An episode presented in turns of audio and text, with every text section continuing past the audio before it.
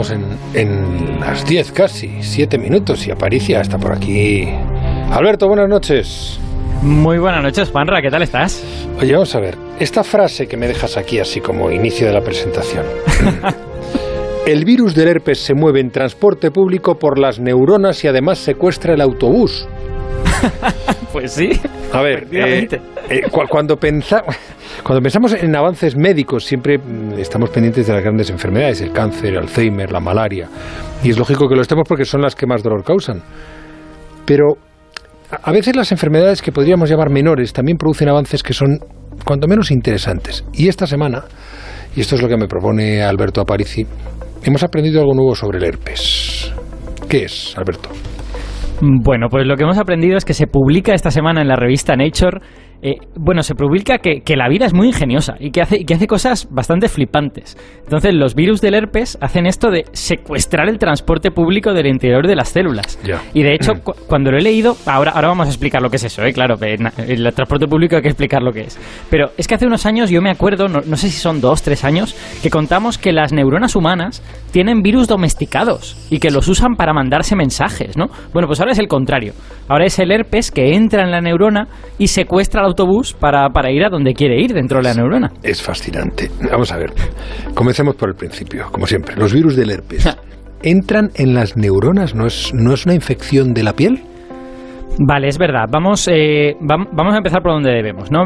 bueno, el herpes yo creo que le sonará a prácticamente todo el mundo, ¿no? Es un virus que, que, de hecho tenemos casi todos. Lo que pasa es que solo produce síntomas en algunas personas. Yo no sé si lo tengo, no me he hecho las pruebas, pero es probable porque la mayor parte de los adultos lo tienen.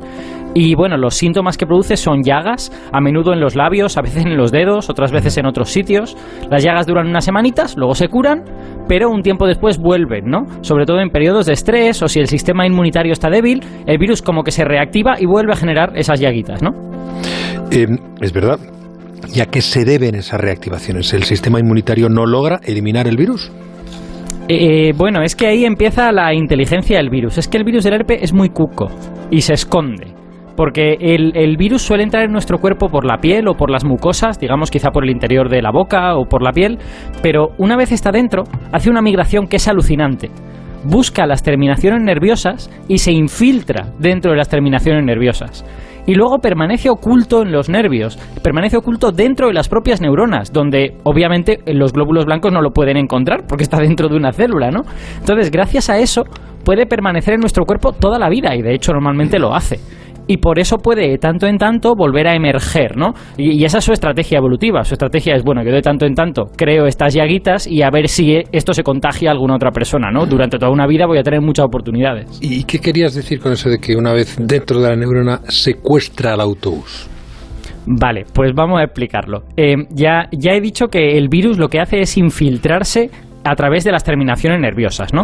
Eh, si te acuerdas, cuando a principio de temporada hablamos de, un poco de la biología del dolor, dijimos que esas terminaciones nerviosas son como los brazos de la neurona, ¿no? Si los oyentes han visto eh, dibujos de una neurona, tienen un cuerpo principal y luego tienen como brazos que les salen, ¿no? Y hay uno que es especialmente largo, que se llama el axón. De hecho, en algunas neuronas el axón mide más de un metro de longitud, a pesar de que son células, es muy, muy largo y ese brazo es el que recibe las sensaciones de la piel, ¿no? Es el que llega hasta cualquier sitio del cuerpo y recibe las sensaciones. Bueno, pues el virus se cuela dentro de ese brazo, pero el virus no quiere estar ahí. El virus a donde quiere ir es al cuerpo principal de la neurona, es donde está el núcleo, es donde está la maquinaria que él quiere hackear. Y claro, ese cuerpo puede estar muy lejos, puede estar a varios centímetros, puede estar incluso a un metro, ¿no? Y por eso necesita el transporte público de la neurona, ¿no? Y bueno, primero no sabía que una neurona podía tener un brazo tan largo. Sí, señor, es que son es, sorprendente lo largas que pueden llegar a ser. O sea, algunas está el cuerpo en la columna vertebral y sin embargo la terminación está en mi dedo o está en mi brazo. O sea, que puede ser muy largo. Es la terminación nerviosa. Sí, señor, efectivamente. Que al, final es un trocito, es una parte de, la neurona. Pero estamos hablando de neuronas, no de. Sí, sí. No de sistema. Bueno, el sistema nervioso, pero. Las, que, las neuronas que cuya relación o cuya reacción química es la que nos hace pensar, decidir.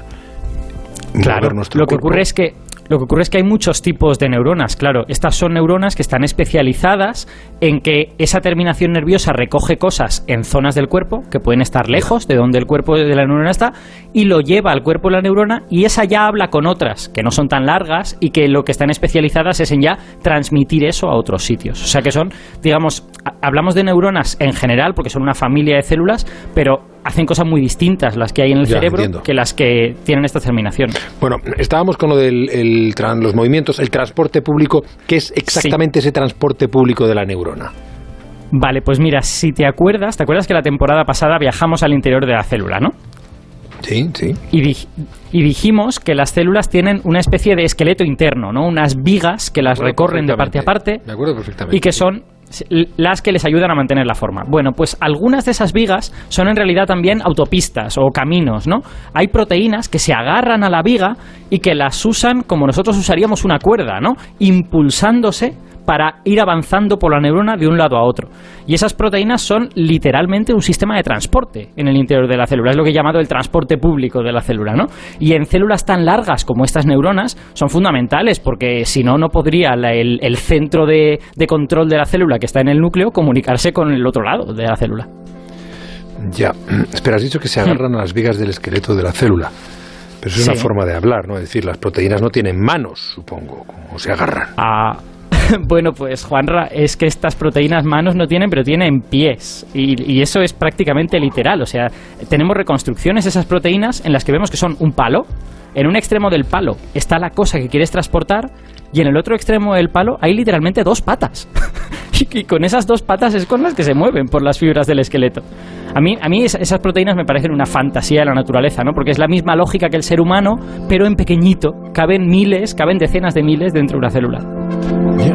Espera un segundito, que seguimos con el tema después de las señales horarias. Las piernas.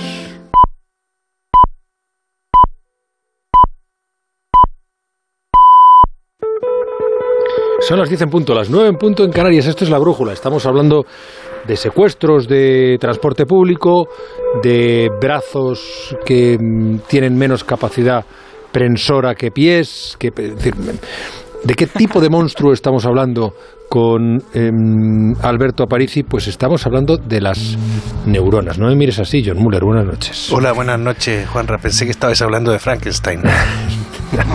No, podríamos hablar del gobierno Frankenstein, seguro que hablamos de algo de eso, ¿no? Pero eh, estábamos hablando del de, el virus del herpes que se mueve en transporte público por las neuronas y secuestra el autobús, nos lo estaba explicando a Parisi. Y estábamos llegando al momento clave del secuestro del autobús por parte de, de los virus.